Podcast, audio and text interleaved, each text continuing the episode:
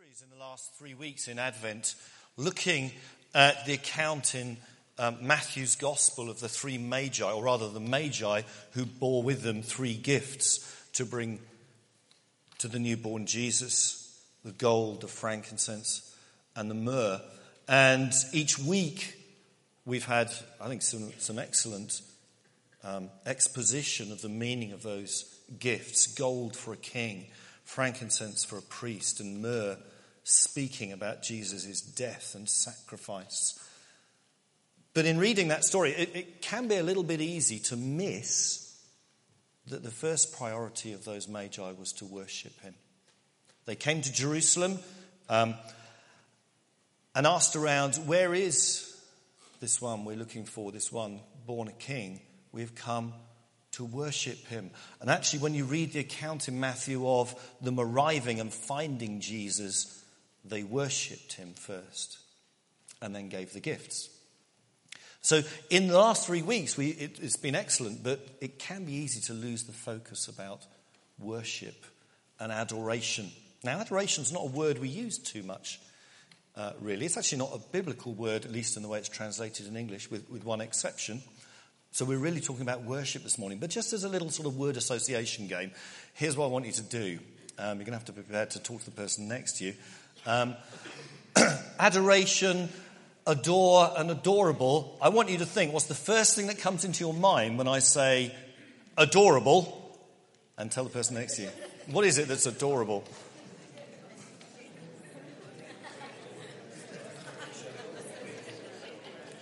Obviously, something funny. So, what's adorable? What's the first thing that comes into your mind? Well, the first repeatable thing that comes into your mind. okay, well, I, of course, went to the final arbiter of what's popular and what's true, that is Google, and uh, typed the word adorable into Google Images to see what, what the pictures would be of. Um, okay, anybody have a fluffy animal in the first thing that came into. Because of the first 10 things that came up on Google Images, nine of them were fluffy animals. Okay, so there you go. Fluffy animals, baby animals particularly, are particularly, particularly high ranking. So, you know, put your hands up if you had a baby animal of some sort, or a cute animal. Uh, you're, you're, you're in tune with what's on the street then. Excellent. Okay, um, there you go. There's, there's, there's another one. Actually, I'm not quite sure that the owner of this particular example thought it was adorable, because it looks like they've tried to bury it in a pile of polystyrene. But anyway, um, lots of things like that. I, I omitted to put up any pictures of dogs and cats wearing ribbons. I do have problems with that. Uh, so, yeah, so do I, Richard. Yeah, there you go. So, okay. Chocolate? Anybody mentioned chocolate? Uh, actually, the number one, the first thing was a chocolate cookie uh, that came up when I looked in Google. So there, anybody, no one had chocolate. It's slightly surprising. Or any chocolate-based product? No? Okay. And um, a baby. Ah, yes. Sorry? Your grandchildren. Yeah, yes. A, a babies in general or a specific baby? That, that's, that's very good. And quite right, of course. We'll come back to a minute. But adorable, we tend to associate with those sorts of things. Oh,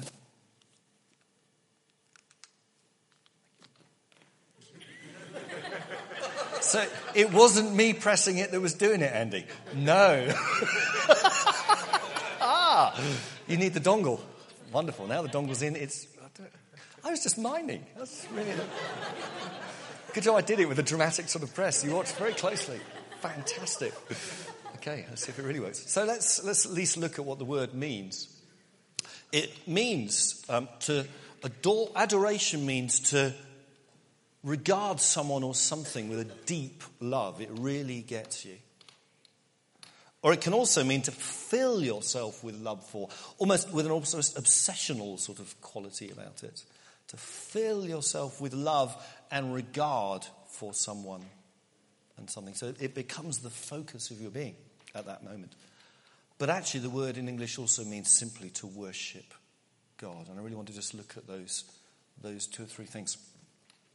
Um, to, to worship as God is a word adoration. It's actually not, it's something that's very strong in, in Catholic and Orthodox theology, and perhaps we sort of miss out on that a little bit, and perhaps we ought to redress a balance. That adoration as well as worship, our worship is so multifaceted. It has a, elements of speaking truth and declaring loyalty and declaring praises, but to fill yourself with love for and regard for, I think we can be a bit missing out on that.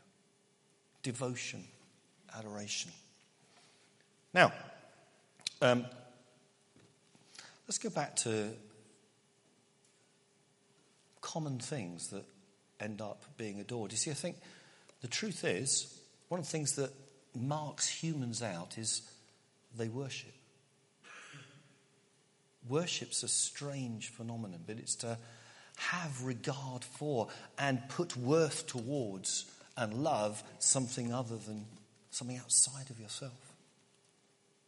And we were made for worship. In one sense, what you worship or idolize defines you.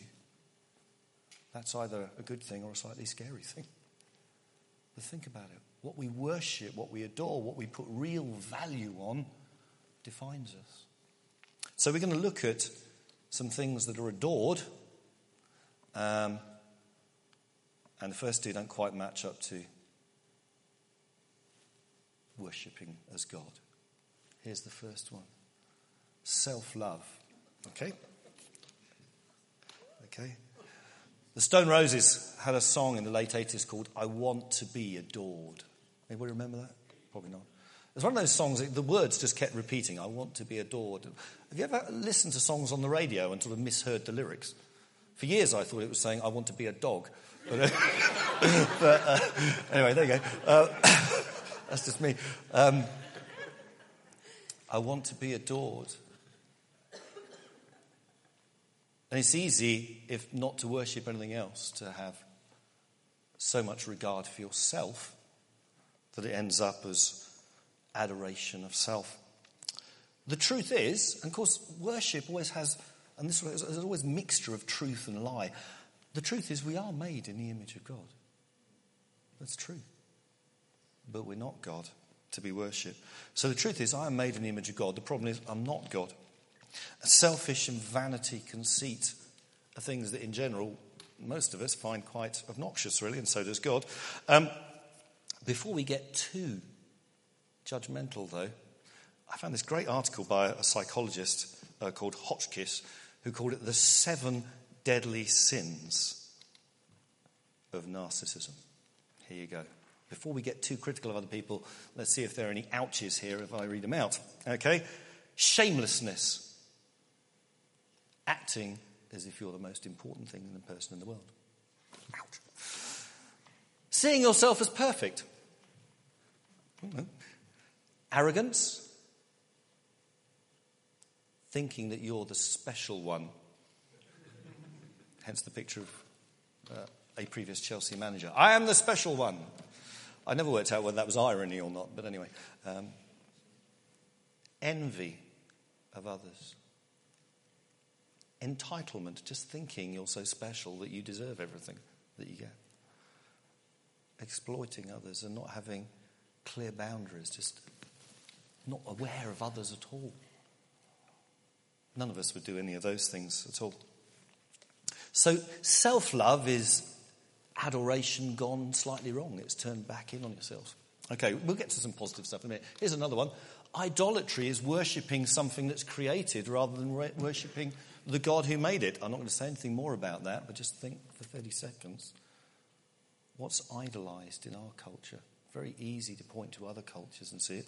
But what's idolized in the world that we inhabit? What is it that people worship as if it's God?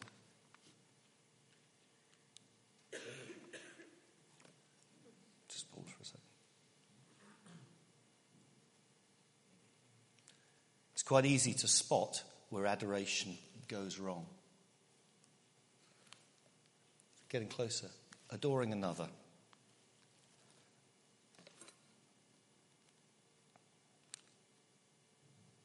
Whether that's your partner, your child, your parent, your grandchild.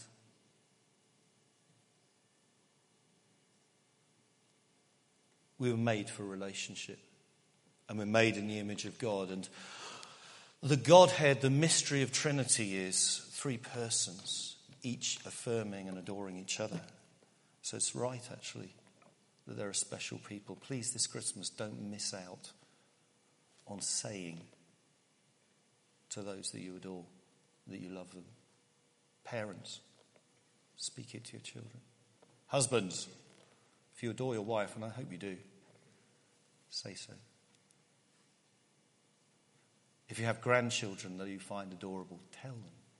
Let's not miss out at Christmas, a time that's so full of relationship, of doing the right thing. In fact, the only Bible verse about adoration is in the context of relationship. It comes in the Song of Solomon. Um, and a very, very proud man says, very proud in the right sense, says, How right you are to adore this bride of mine to anybody who's listening. She's wonderful. For the wonderful people in our lives, let's say so this Christmas. Not be afraid to say so. It's good, isn't it? So, getting closer to home. But let's look at our Bible readings today and look at three groups of people who ended up adoring Christ Jesus. Of course, um, there were no photographers in those days, so we have to rely on Renaissance and Baroque paintings to sort of. Um, when was the last sermon you had a picture of a Jose Mourinho and a piece of Renaissance art in the same sermon? But there we go. This is in King's College Chapel in Cambridge, where they sing a carol service, three o'clock every Christmas Eve afternoon. This is called the Adoration of the Magi. The Adoration of the Magi. And it shows the Magi, these travelers from the east, these wise men, adoring this child. You see, they sought and sought. They followed the clues. They got hints. Their learning and their understanding pointed to a reality bigger and more important than the world they lived in. So they got up and went and followed and followed the signs, followed the star until they found it. And they found a little baby. They were expecting that, incidentally, because they said to Herod, Where is this child born to be a king? But the point I want to make is that they sought and were satisfied. There's something about adoring Christ that satisfies us. We're going to go back and worship a little bit later. But there's something about adoration that puts worship and adoration, which comes to us quite easily, in its right perspective and is satisfying. Worshipping yourself doesn't ultimately satisfy. Worshipping an idol doesn't deliver the goods. It doesn't bring satisfaction of soul. The worshipping Christ brings satisfaction. They found truly what they were looking for and went off again, rejoicing. I believe God wants to encourage us again this morning that in worshipping, and worship takes all, so it's not just singing songs, whatever, manifestation, worship comes to you most easily. Worship brings a satisfaction to our souls because it's putting that which we were made for, worship, back into its right place. They sought and sought and sought, and God loves people who seek Him and keep seeking Him. Secondly, we read about, well, you didn't, I'm about to read about two people who are very briefly mentioned in the story of Jesus' birth and often missed. Eight days after Jesus was born, he was taken to the temple in Jerusalem to be circumcised and for him to be named. And in Matthew, Luke's gospel, we're told when it was time to circumcise him, he was named Jesus, because that was the name the angel had given him before he was conceived. Joseph and Mary took him to Jerusalem to present him to the Lord and to offer a sacrifice. Now, there was a man in Jerusalem called Simeon who was righteous and devout. He was waiting for the consolation of Israel, and the Holy Spirit was upon him. It had been revealed to him by the Holy Spirit that he would not die before he had seen the Lord's Christ. Fancy living with that. Fancy, I don't know that he told anyone, it was probably a secret. But fancy living knowing he was going to see the Messiah, the Lord's Christ, before he died. Gosh. And it was an old, he was an old man when that came to pass. If God's spoken clear prophetic words over you, keep hold of them. Keep hold of them. Keep hold of them. Keep living them. Keep, keep hold of them until he brings to pass what he said. Anyway, moved by the Spirit, he went into the temple court that day. When the parents brought in the child Jesus to do for him what the custom of the law required, Simeon took him in his arms and praised God, saying, Sovereign Lord, as you have promised, now dismiss your servant, that's himself, in peace, for my eyes have seen your salvation, which you have prepared in the sight of all people, a light for revelation to the Gentiles and a glory to your people Israel. I think he saw a lot. We miss that. He didn't just see that Jesus Christ came to his people, the Jews. It says here, a light of revelation to the Gentiles. Somehow the Holy Spirit seemed to reveal to this godly man something of God's plan and destiny. Fantastic. The child's father and mother marveled at what was said about him. I bet they did.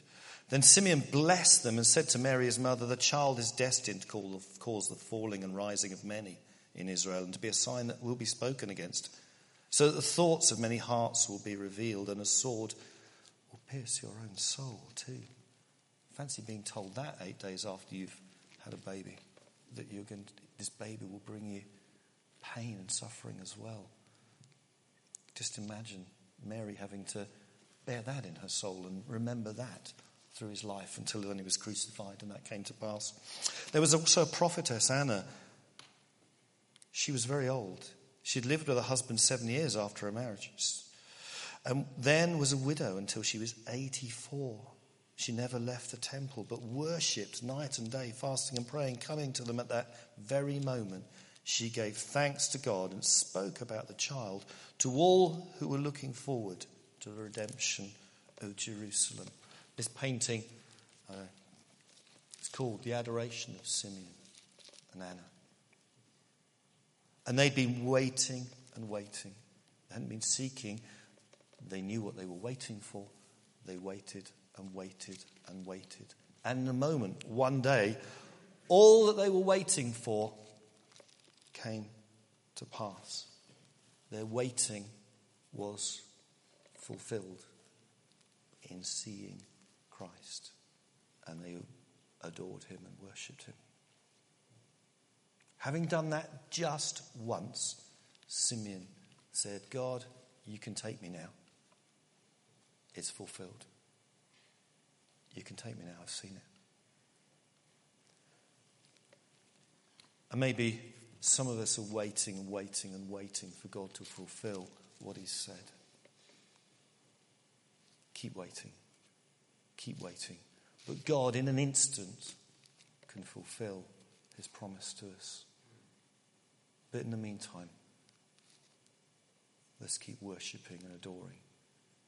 Because when the focus is there, fulfillment comes. Now,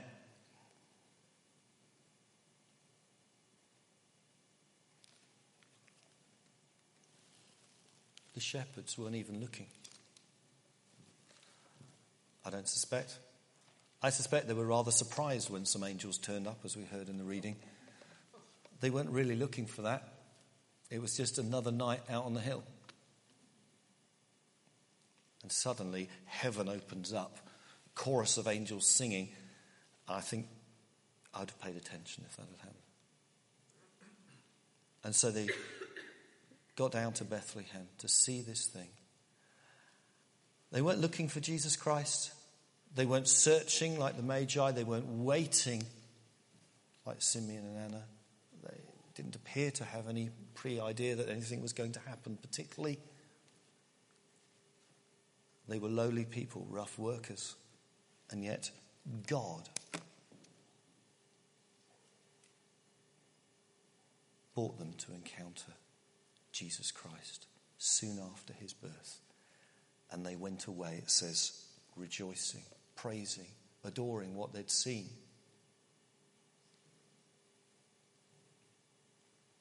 In adoration and worship, God raises the lowly. See, if it really is true that we were made to worship, if it really is true that worshipping Jesus Christ puts everything in perspective, then we get back on track to where we should be and God made us to be.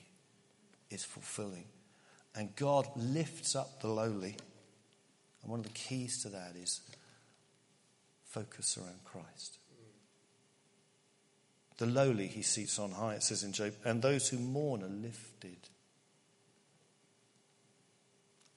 And if we feel beaten down and lowly without being trite, taking the focus off of the situation and putting the focus on Jesus Christ lifts us in our spirit. This Christmas, let's not lose out on focusing again around Jesus Christ because he lifts the lowly. I'm amazed that the, the shepherds could go out rejoicing having just seen a baby.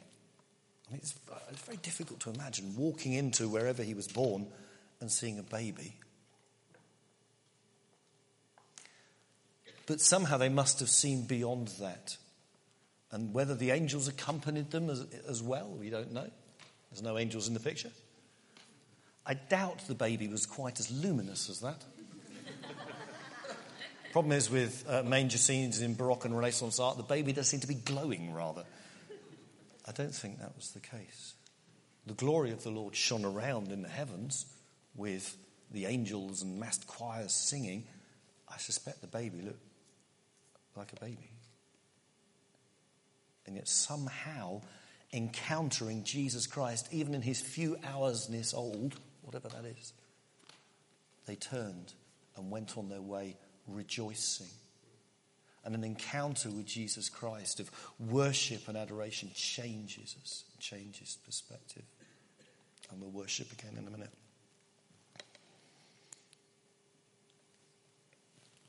So here we go.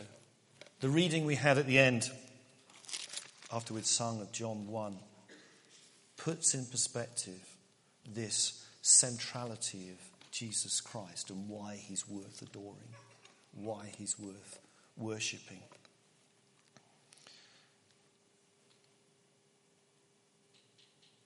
The Magi, Simeon and Anna, and particularly the shepherds, may not have had a full understanding of everything that Jesus Christ was in being born. But John, as an old man in writing the prologue to his account of Jesus' life in John's Gospel, reflects in John 1 this magnificent passage. Go and read it again, John 1, verses 1 to 14. Reflects philosophically it just who it was and who it is that we're talking about here. Jesus is worth adoring because he is the central focus of all things. If we're made for worship, it's for him alone that we're made for. In the beginning was the Word, says John, and if you were a Hebrew, you'd just understand that to mean he was God. But if you were a Greek, that word logos means means more than life force. It means the whole sort of rational ruling principle of the whole universe. Everything fits together around the word to a Greek thinker. And of course, John wrote in Greek.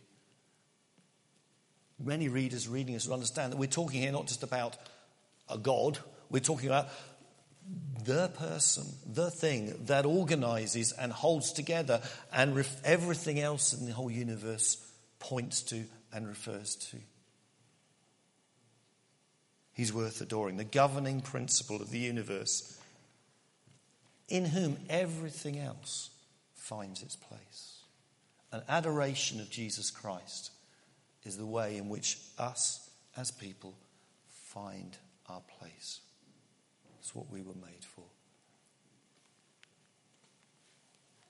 The Creator, John says, in the beginning was the Word, through him all things were made. Our worship can easily go off onto worshipping things that were made rather than the one who made them. But adoration of Jesus Christ brings a focus of worship to where it's truly deserving. He's the source of life. In him was life, and that life was the light of man. When stuff seems dark, that is confusing, not knowing what thing, what's going on and why. Darkness is dispelled by light. It doesn't take a lot of light to dispel the darkness. Darkness is just simply the absence of light. And confusion comes when there's no clarity or mixed messages or all sorts of stuff going on. But a focus around Jesus Christ brings light, brings everything, because He's the Word, it brings everything else back into perspective. And when our lives get out of perspective, and in the business of Christmas, that can happen quite easily, a focus around Jesus Christ brings everything back into its rightful place.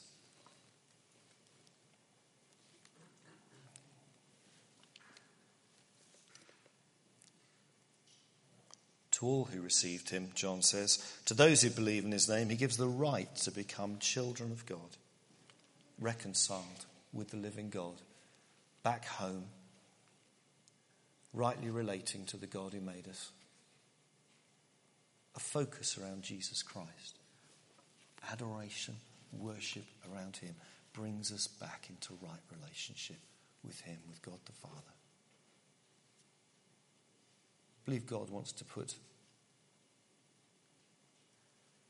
some of that right this morning as we, as we worship. One, two people who feel just, I don't know, distanced from God. Going through the motions, maybe, feeling like, I understand about Jesus, I understand the gospel, but I don't feel it in my heart. I understand it with my head, but I don't feel it in my heart. I believe God wants to, as we respond in worship in a minute, wants to put that right. In Romans it says, God has poured out his love by the Holy Spirit into our hearts. And as we worship, believe God can put right any sense of distance between us and him. God wants to do that this morning. Best of all, God with us. Emmanuel, God with us. The Word became flesh this organizing principle, this person with whom the whole, all, whole universe, the whole show hangs together, became like you and me. Just like you and me. And made his dwelling among us. To a Jew, it's almost like he tabernacled among us. He hung out with us. He hung out on planet Earth, knowing what it's like to be us. I believe a right relationship with Christ and adoring Him actually makes us more human because He Himself is human. Worshipping Him as the perfect man actually restores our humanity and makes us more like we should be. Could go into that. And I love this phrase full of grace and truth. Full of grace we have seen his glory, the glory of the one and only, or at least John had, who came from the Father, full of grace and truth. And grace is God's unmerited favor to us. Unmerited, undeserved. He loves us. And accessed through a focus around adoring Christ.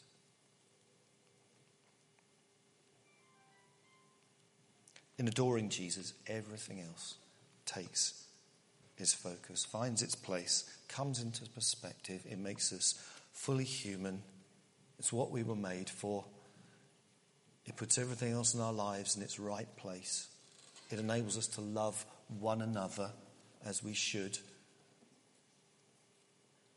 All of those things. Let's worship Christ again. Let's worship Christ again, just for a few minutes. Let's worship again. Sing songs. Songs are great, but it's the words in our heart that God really sees.